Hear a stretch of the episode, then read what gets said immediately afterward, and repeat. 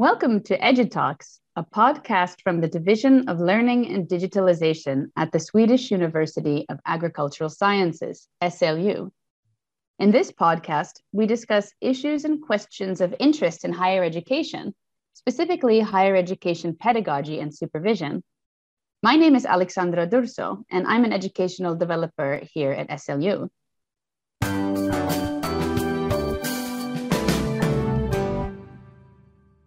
Our guest today is Dr. Charles Melnyk, Associate Senior Lecturer at the Department of Plant Biology. And today, Charles is here with us to talk about teaching in a long distance master program called Plant Biology for Sustainable Production. Welcome, Charles. Thank you for having me, Alexandra.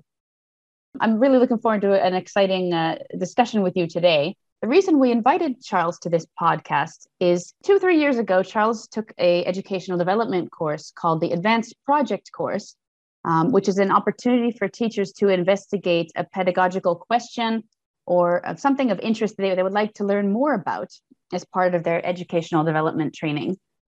And Charles decided to look at teaching in this long distance master program, which is a new program that began in the fall of 2018 plant biology for sustainable production.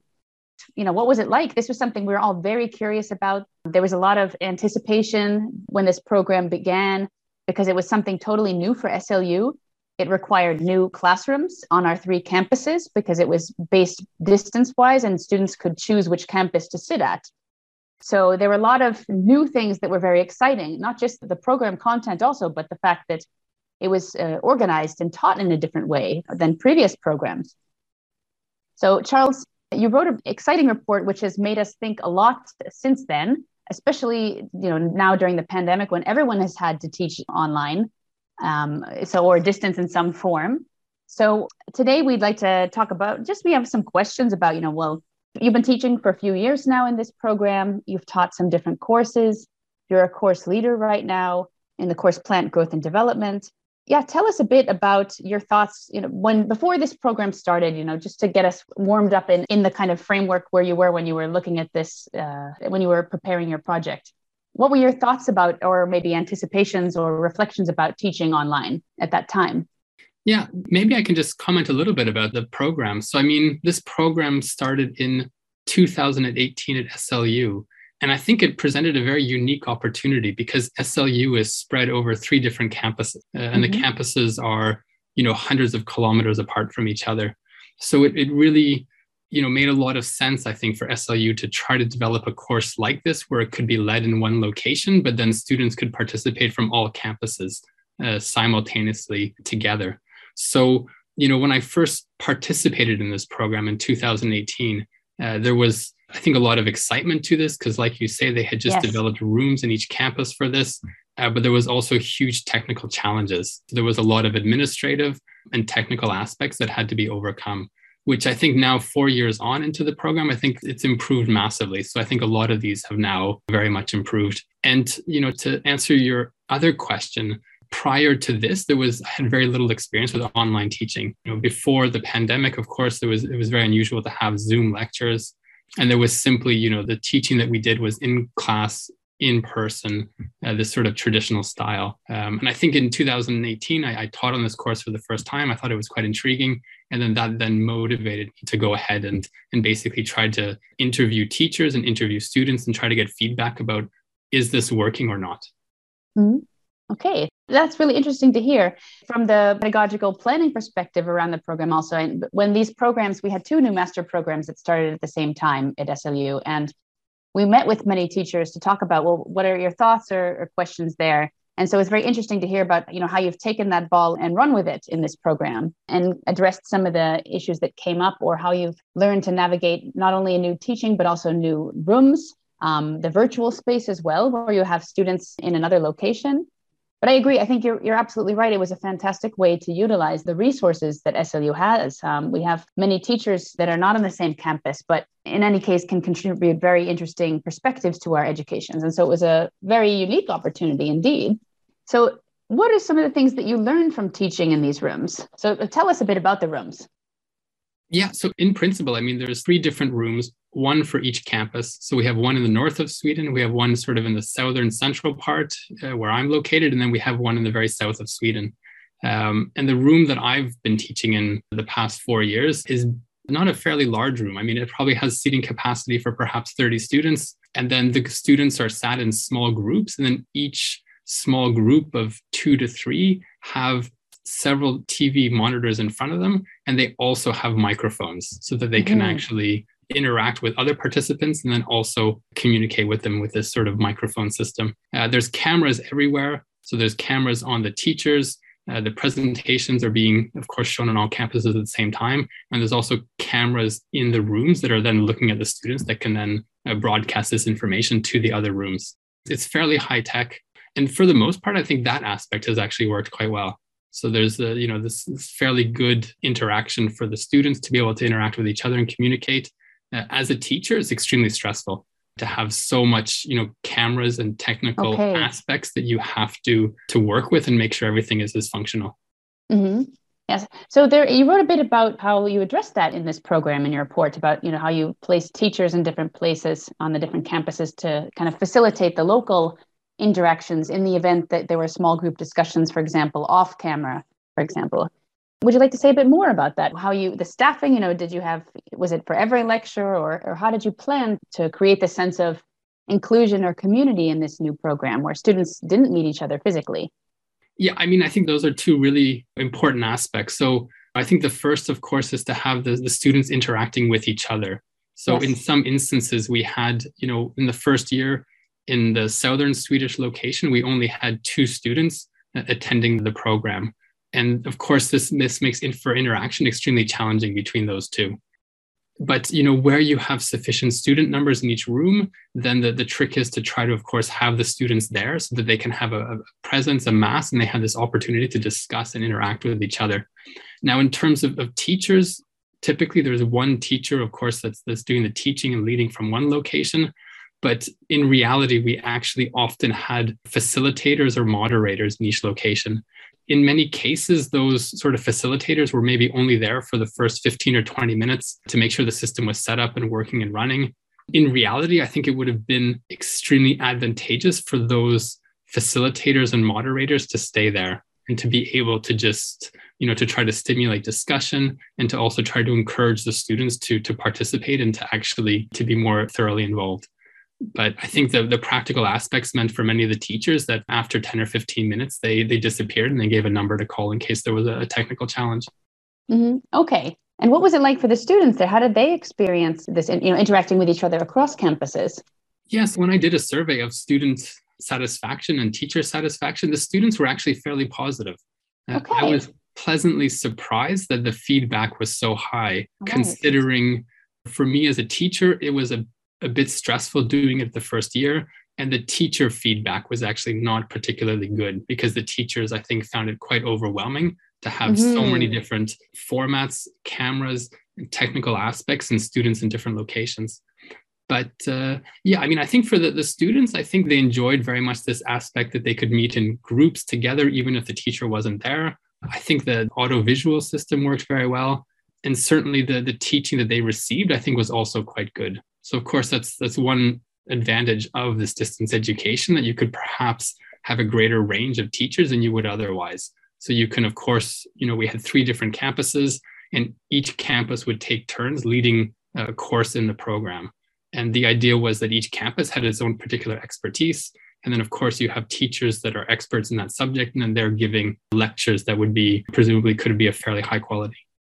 Okay. So good feedback from students.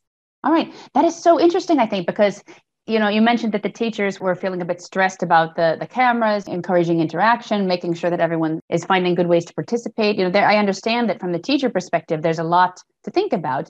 But the students didn't feel that way. They didn't pick up on that, it seems. That the students really enjoyed it. And, and I think it's, it sounds like the teachers did a, a really excellent job of that, even though it, it maybe felt more challenging than it was perceived from the students.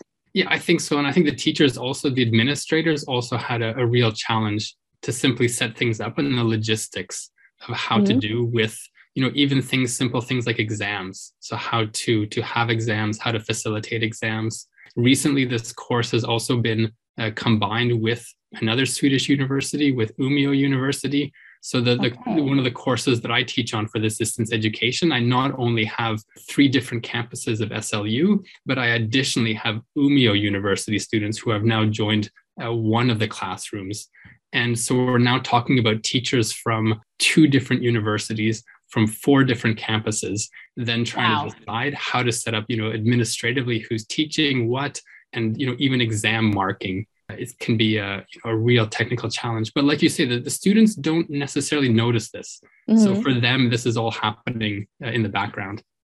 If I think of um, you know my colleagues, and we've talked about what we've understood from your report, and the, the the kind of the conclusions that we can walk away from it with are you know good teachers are good teachers regardless of whether they're online or whether they're in person that's been a kind of comfort during this pandemic actually for many of us um, when many people were concerned about the quality of teaching you know re- being reduced just because you know you're not allowed to operate in perhaps the same way as usual of course in this program that's the way you were operating anyway um, so in some cases steep learning curve during the pandemic in some ways you and your colleagues, you had a, a, an early start. You had a chance to kind of begin thinking about these and issues and addressing them earlier. Um, but given what you know now from what you've learned in, in teaching in these rooms, is there anything that you might do differently about how you taught from the beginning or, or how have you taught, you know, how have you changed your teaching or organized the teaching in this program since you began based on what you've learned? Yeah, I mean, for this program, I'd say the vast majority of teachers are very much focused on a traditional teaching method. So they, okay. you know, I wouldn't say that, you know, most teachers have not adapted their teaching to, you know, to really take, I think, full advantage of this distance education. And I think partly this is due to just lack of time. You know, you really have to really think things through and to take a lot more time and effort to try to figure out how to adapt your teaching, you know, to take advantage of whether you're doing a Zoom lecture or whether you're doing this sort of distance education. Mm-hmm. Um, and you know, for my own teaching, I think I'm very much guilty of the same. So you know, I, I try to take more breaks. I try to have more discussion uh, to okay. sort of stimulate that type of thing. And you know, I think the feedback from students, I think, is fine. But one thing that I did notice that when I was looking at the different campuses, uh, the southern campus, so the southernmost campus, they were much more dynamic and they were doing things like scenario based learning. So okay. rather than just you know taking one or two hours to do traditional lecturing. Uh, mm-hmm. Uh, I think they made much more effort to give problems to the students in advance and then have those students work on the problems uh, during this, you know, one or two hour teaching session in groups, and they can get together and actually uh, go through this. So mm-hmm. the feedback from that campus was actually extremely high. So okay. the other classrooms that were distance ranked that teaching more highly than they did their own teaching in person. And I think it, it really emphasized that the quality of the teaching can mm-hmm. compensate in some aspects for this lack of teacher studstudent contact because the students okay. still have contacts with each other. And mm-hmm. I think mm-hmm. that's an extremely important pedagogic aspect. And I think the quality of the teaching makes a huge difference. Mm-hmm. Absolutely. Oh, that's really, really interesting. Charles, if I can ask you to reflect back also, because uh, something that's been on people's minds now as we're kind of returning from the pandemic but not really returning from the pandemic because you know this is we're recording this discussion in december 2021 reestablished some restrictions because of increasing rates of infections. And so a phrase that's been on lots of people's minds this whole fall is hybrid teaching. So for example how do you simultaneously work with a group of students that are in the same room that you are in but then also with students who are participating from online you mentioned that one campus had only two students once do you think it might have been a, a better solution for them to participate from home via Zoom? Or what are your thoughts on that about hybrid teaching, you know, opening this up in, in other ways? Yeah, I think it's a real challenge, this hybrid situation.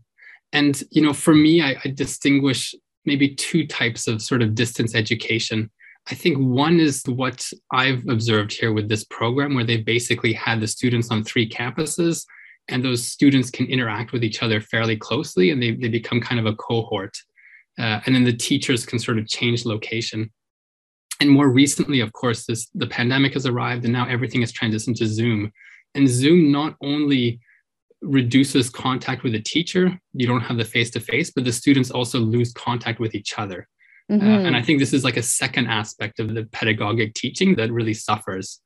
So to, to come back to your question, I mean, if you have distance education where you only have one or two students per room, I mean, this is very much like they're on Zoom. You know, whether yes. they sit in a mm. room by themselves or whether they sit at home on the computer on Zoom, I think they lose that benefit of having interaction with other students. You know, my recommendation when you have so few students in one location is probably you know to consider not holding the course in that location to basically say we can't offer this for one or two students you have to move to a different campus uh, mm-hmm. uh, or of course to, to just consider you know giving the option for zoom quite recently i lectured uh, on this course last month and what I noticed was that the students who were in different campuses, they decided not to attend in person. Uh, so okay. all of them decided to attend on Zoom. So really? you know, this, the scenario that we had is that we had all three campuses with three rooms set up for them. And then we also had a Zoom link set up for students who decided that they preferred to stay at home or were feeling unwell. So we had mm-hmm. basically, you know, four different media available. And the students who were based locally all attended locally, so they were very happy. And the students chose not to basically sit in a room with each other, but all decided to go to Zoom. Okay. perhaps that was slightly motivated with the pandemic. So, like maybe yes. there was concerns that they, they don't want to mix in a room with 30 or 40 others. Um, mm-hmm. But I mm-hmm. think it was also a consequence of probably the lack of interaction within you know that room. So the students didn't feel motivated to sit in a room, even if there's 20 of them, because they knew that there was probably not going to be any interaction between them. There was going to be perhaps no group work. Okay, uh, yes, you know, they, because they of the physical no, distancing or. Yeah, they, okay. they, simply did not have motivation. And okay. that was, you know, from a teaching perspective, then I was basically giving a hybrid between half the class was on Zoom and then the other half were sitting in front of me. Okay. And I, okay. I find those scenarios also quite challenging mm-hmm. because I've lost, you know, one group has the benefit of teacher interaction and student interaction, and the other group has you know they don't have the opportunity to interact face to face with each other and not with me either mm-hmm. so since okay in this in this instance so you had some students with you in the same room and the rest on zoom did you still have an additional teacher there to help you kind of as the mediator or discussion starter among the students who were participating from zoom or were you on your own then so there was another teacher who also uh, did appear on zoom and they were based locally Okay, right. okay. Because that's yeah. something I think about a lot. I mean, it doesn't even have to be another teacher, but you know, what are the ways that, you know, we can take advantage of this situation that perhaps is not our first choice of how to teach or how to have students in another place. For example, you know, and I always think back to generic skills like fostering students' ability to work in groups or their own personal development or encouraging their writing or digital skills. And something I've thought about often is, well, can we use students to be monitor the chat in Zoom, for example? Say you have the chat, and then based on some instructions from the teacher, decide, you know, how to perhaps pull out some interesting questions that come up in the chat, or can we use students in some way, not to be, you know, to take over teacher responsibilities, but to develop their own skills they're expected to develop anyway in this program? Can that be done through this hybrid format somehow? Yeah, I think so, of course. Um, so I think, you know, we have one aspect, which is this distance education where we have, you know, I think students in different campuses, you know, the, the ideal scenario is that each classroom would have some kind of facilitator. It wouldn't necessarily have to be a professor or a senior teacher, but even just mm-hmm. a, like a student, like a PhD student, or maybe if you had, uh, you know, some representative who felt they could, you know, moderate the discussion. I think would be an ideal scenario. We have maybe this other aspect of distance education that we've just discussing a bit, which is this Zoom based aspect where we have individual students sitting at home um, who are interacting solely via their, their computer screen. Mm-hmm. I find those type of interactions, I mean, extremely challenging when I have half of the class on computers at home and then the, I have the other half in front of me. Uh, mm-hmm. uh, because I simply feel that I lose the ability to moderate both and I sort of mm-hmm. lose the advantages. I would rather, in some aspect, have them all in front of me online, mm-hmm. or I would rather uh, have them all in the classroom. Mm-hmm. Okay.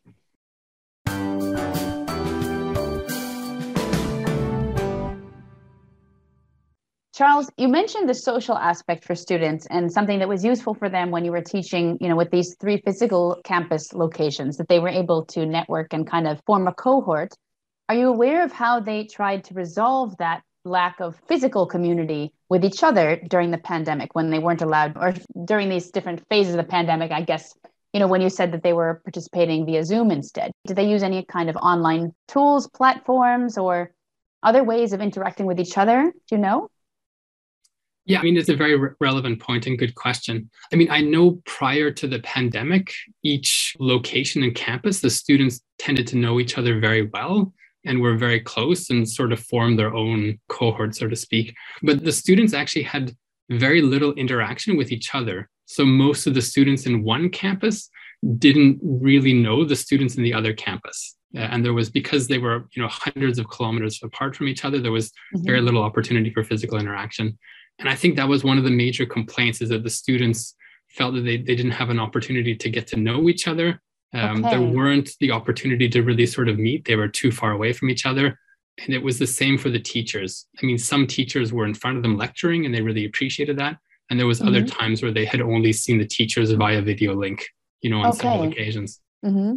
I think with this pandemic, you know, I, I, don't have a lot of insight onto this course because you can imagine it's already fragmented, right, between 3 mm-hmm. campuses, right. and then you throw the pandemic on top of that, mm-hmm. and you know, my the natural reaction would be that perhaps you know now they're all sitting in a Zoom chat together, and they mm-hmm. would see you know 20 or 30 faces, so they would all tend to recognize the faces, and perhaps you no longer have this bias between local and distance because everybody is sitting at their home mm-hmm. anywhere in the world. Mm-hmm. Um, within the courses that I teach outside of this distance education program, uh, certainly last year, the students had far less interaction with each other and they really didn't necessarily know each other that well. And I think this year we're noticing it even more because okay. now it's the students' sort of second year, you know, under these kind of lockdown conditions. Mm-hmm. So perhaps if students had previously had an opportunity to meet each other and make friends, then already, you know, a couple months into the pandemic, they still had this interaction. But mm-hmm. by the second year, I think uh, if you were new on campus, then you really had a tough time. Charles, I have a question about students' views. You mentioned quite a lot about students' perspectives of participating in a distance master's education program before the pandemic, how it was for them, how it's kind of been a bit during the pandemic. Have you noticed this group of students that's in their second year now? Um, have their views changed or you know has teaching online been better for them in any way would you say i mean we know there's some clear challenges that we know about but is there anything that they've mentioned has been actually better i think students have been extremely sympathetic so okay. i think you know i think they've been very understanding of the situation and mm-hmm. realizing that the education had to transition online mm-hmm. almost completely for them and as far as I can tell, when I look at the, the student marks and how I feel their learning has been, I think it's actually been extremely positive. So in terms of their actual, you know, the knowledge they obtained, I think the point where they really suffered is this sort of hands-on practical experience. So mm-hmm. for many of the courses, including this distance education course, they have to do lab work. So they basically mm-hmm. have to go into a laboratory and they're setting up experiments they're analyzing results and they're getting back data. And you know for many of the students they haven't had that opportunity for the past year. And you, you really okay. notice that they're lacking uh, skills and knowledge. But in terms of their actual you know the written knowledge and the learning outcomes from the course have been excellent. So mm-hmm. i think that's been very very good. Uh, are there any advantages or things that have maybe improved? You know to be honest i think at the end of the day the students want in-person teaching Mm, and I think it's mm, really okay. made me appreciate how much they really, really want that. And I think because mm-hmm. they've been away from campus for so long, yeah. when I'm bringing them back on campus now, you can, you know, some of them have just been so relieved. Uh, it's okay. been you know, the first time that they've had a lab exercise oh, in a oh, year yeah. and a half, or it's the 1st mm-hmm. time they've been on campus in a year and a half. And, uh, you know, rather than being angry or bitter or feel like they've been missing out on their education, I think they're just so grateful to be back. Mm-hmm. So okay, um, and I think it's you know it's made me also appreciate that I think you know distance education has a, some advantages, but at the end of the day, you know I think where we can facilitate the students being in the classroom and either direct interactions with teachers and with other students, then you know that's really probably the best way to learn. Mm-hmm. I kind of think of also the skill of you know just flexibility, understanding. You mentioned the sympathy there. I think that that's gosh, if that's not an important life lesson for all of us in this process, you know, the, the fact that we've all had to be flexible, be patient in, in ways and innovative and you know maybe take initiative that we haven't been able to do so before. Perhaps some of the students who beforehand hadn't spoken so much in a physical classroom maybe then they've stepped up and dared to speak more or perhaps some others have trained their listening skills in different ways if they're comfortable with speaking for example we've kind of been pushed in these broader this direction of developing these human you know life i don't know survival skills if you want to say even that um, but that are relevant in a number of contexts yeah yeah i mean for sure that there are you know there have been some advantages so i think like you say i mean i think On Zoom, you know, there's been this opportunity for chats. So, you know, a lot of the students who maybe aren't comfortable in asking a question in a large environment are happy to, to send a chat message. Mm-hmm. And I think as long as the, the teacher is, is made aware of that and is, is responsive and dynamic, then I think that can be a, a big advantage. Uh, mm-hmm. Uh, I found using breakout rooms, one of the features of Zoom that you can get students to work in small groups, has been uh, extremely good. So I've really enjoyed that feature. And I think it's also been a benefit to students. But it still strikes me. So this year I've been teaching and using a combination of Zoom lectures and in person lectures. And I would have expected the Zoom lectures to be the most accessible and therefore okay. having the best attendance mm-hmm. because you know students can be if they're feeling unwell or right. if they're located far away but it really hasn't been the case so it really? tends to be the in-person activities are actually the best attended. So I've also had discussion sessions in person versus Zoom, and the feedback that I'm getting from the in person sessions is just so much better. Wow. Okay. We know that you know different things work for different people, right? Um, we know that for some people, it's a pandemic has been actually a blessing. For example, if you have you know social phobia or you have some kind of challenge getting out of your you know or you live too far away, or there are many different advantages of participating in the Zoom. But that's so interesting to hear that the attendance was better in the physical, you know, when they actually had to get out of their home and, and go somewhere else. That's yeah. really interesting. Yeah. I was also surprised because, like you say, I mean, if you have family commitments, if you're commuting, if you're feeling unwell, you know, maybe some people just prefer to sit at home and listen to a lecture. So, you know, for them, it would be a, you know, a, a huge advantage to move lectures to Zoom. But mm-hmm. uh, even having the lecture on Zoom, I perhaps had three quarters of the class attending on okay. a Zoom lecture for one of the courses I was teaching and the in-person you know attendance was there or even slightly better okay all right so tell me you know going forward you know we're still in this uncertain situation right now but teaching in these distance rooms you know when we when we are able to be back teaching in these distance rooms that we have at slu for this program do you have any thoughts going forward? You know do you plan to work in any new ways based on some of the insights that you've gained during this time both before or during the pandemic? Yeah, I think it's, it's made me appreciate, I think as, as a teacher, how much I've found Zoom to be quite useful for some of the activities that I organize. And okay. I think it's made me appreciate, you know, the, the power of this type of technology. So from a technical point of view, I think from a teaching point of view, I think there's a lot of advantages. So, I mean, one example is that in my course that I'm leading, and it's, it's true for most courses at SLU, is that we tend to have a, a question and answer session you know, mm-hmm. a couple days before the final exam. And for some of the courses, you have 10 or 15 different teachers. Okay. Have, you know, 15 teachers physically attend the same room within two hours can be a logistic nightmare. Yeah. So now a lot of these sessions have all moved to Zoom because many people are happy to sit on their computer. They join the discussion for 10 or 15 minutes and then they leave. That's um, fantastic. I'm almost surprised that you could get 15 people, teachers to show up to a Zoom meeting, but yeah. that's great. Another clear advantage is to have a Zoom office hours. So I've noticed ah, some of the ah, teachers are doing okay. this. So they, you know, once a week they have their Zoom on for an hour or two, and okay. it allows the students to basically come into the Zoom meeting room and then, you know, meet the teacher and ask them a question when maybe for in the past i mean to, to come to campus to find the office to knock on the door it hasn't been so accessible for students so you know for me i think there's actually still some things that i've learned and i can use in the future but mm-hmm. it's also made me realize that you know students maybe don't share the same enthusiasm for zoom that i do i held two discussion sessions this year for a course i was teaching in one was on zoom and one was in person I enjoyed the Zoom because I could use, you know, breakout rooms and I could bring people back and I was really interactive. And when I asked for feedback afterwards, the, the students hands down said they preferred the in-person. Wow. They okay. were really positive about that. So now I have to take this feedback and then, you know, take it forward. Mm-hmm. So even though they were perhaps less interactive during the in-person, because you know when you put them in breakout rooms, then they they have to talk. You know, there are more people who are talking, but maybe they, you divided them into groups. You know, in the physical room as well. I don't know, but yeah, so that was wow. in, in terms of the distance education course.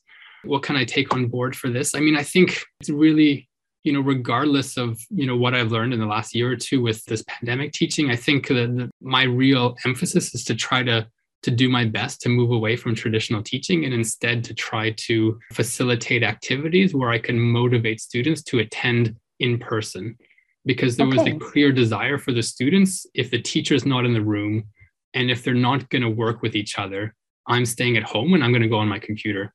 Mm-hmm. And I think we lose a lot of the benefits of the, the distance education course if half the students are on Zoom. Mm-hmm. Okay. So I think it's trying to adapt my teaching to motivate the students to attend in a large group, even if they're several hundred kilometers away. And then, you know, ideally have some kind of facilitator or moderator there and to really have activities where they can work together and realize they should do that. Mm-hmm. I want to encourage anyone who's listening to this, especially our teachers. And I know that our teachers are doing lots of really exciting, dynamic, interactive things with students. But maybe for somebody who has been a bit unsure or is wondering about ways to do that, to take advantage of this opportunity, I think about also even in the physical room, think about what kind of tasks you can assign students to take up, you know, to step up their initiative or their ability to kind of negotiate information, you know, for others. You know, maybe do they want to be do you want to have the students be take turns being discussion monitors for the the ones who are participating in the different campuses how can we encourage students to level up also during this time they are doing that. They're leveling up in many ways you know knowledge wise social interaction wise they're learning how to be professionals who will someday go into a career. But then also you know they need maybe to practice certain skills they will have in the workplace that maybe are easier to do when you have this online format or the distance format if we say we're teaching from different physical rooms yeah i mean one thing that i found probably the most helpful is to if you want to have a good discussion if you want to have a good group activity with the students to give them some kind of advance notice. So things that have worked well for me is to provide them videos. So you know a couple days beforehand so they should watch some kind of video. And it, it could be you know the teacher lecturing if you want to do sort of a kind of a flipped classroom approach um, but more commonly i found you know aspects on youtube or wherever and i get the students to watch this and then we have a group discussion afterwards in the classroom. But likewise if you want to do scenario based learning and give problems if you want to give some sort of discussion to you know ideally to give the students a couple days in advance to, to sort of really think about this. Because i think that the spontaneous discussions in my experience just haven't been quite as successful. So if you give them, you know, some ideas to think about, ideally you either give them time to work on it during the class, or if you expect a discussion right away, then then they should have had time to work on it at some point, either before or during. Mm-hmm. Is there anything else you would like to add? Anything, a kind of a take home message or any kind of important lesson that you've learned that you want other people to think about? Or maybe you want to throw a question out there for our listeners, you know, for them to think about in their own teaching? What do you have to say, Charles? I mean, I think, you know, for the last four years, I've been involved with distance education, uh, either in the context of the pandemic or in the, the contents of this course that's been established at SLU. And I think, I mean, overall, I think I'm quite, you know, optimistic and hopeful. I think this is a, a viable way to do education. Is it the best way to do it? You know, that I don't, I think it's made me realize how much students appreciate having contact with the teacher and also okay. contact with each other. Mm-hmm. So I mm-hmm. think in the absence of maybe the teacher being physically present, I think there has to be other ways where we get students to meet up with each other and to also mm-hmm. have some kind of interaction with the, the teacher. And this could be, you know, office hours, like I said. So if you mm-hmm. have like a distance-based course, whether it's Zoom-based or these sort of classrooms, you know, to have the teacher as accessible as possible for the students and also to give the students an opportunity to, to try to meet with each other, ideally mm-hmm. physically or you know somehow online. So mm-hmm. you know i think it in terms of education in terms of learning outcomes in terms of learning you know, goals i think it, it can work extremely well. But i think as a teacher i think we have to change the way that we do our teaching a little bit um, and we really have to think about these other aspects that students are going to be missing. And at least at slu we, we do our best to try to have teachers in person so the students don't only have online teaching but they have also some physical teaching with this uh, distance education course uh, they have all their labs that are physically done in person, and they also will go on field trips occasionally, which are very much appreciated. So they kind mm-hmm. of have, you know, some extra uh, bonus or extracurricular, you know, type of activity uh, mm-hmm. where they can go out, uh, which I think is is very much appreciated. Mm-hmm. Yeah, the sense of community is really, really important at the end of the day. Having a a context in which to grow. I mean, I think it, it increases one's ability to succeed. I mean, you have other people working around you toward the same goal and making those connections and learning from each other, especially in a, a wonderfully diverse environment that students um, are meeting people that they may never have met before if they hadn't studied in this program. That's something for us to take with us going forward, you know, this sense of community. How do we help build that? How do we encourage different ways to participate despite the perhaps continued, you know, parentheses, hopefully not limitations of the pandemic that we have going forward that prevent these physical meetings for other activities like the labs and, and maybe social aspects that the students would like to have.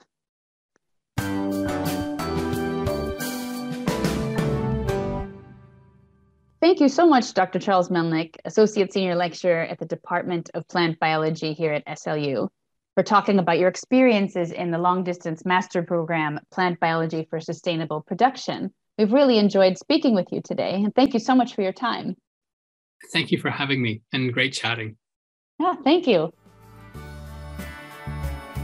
Thank you so much for listening to this episode of EduTalks, a podcast from the Division of Learning and Digitalization at the Swedish University of Agricultural Sciences. My name is Alexandra Durso. Thank you, and please stay tuned for our next episode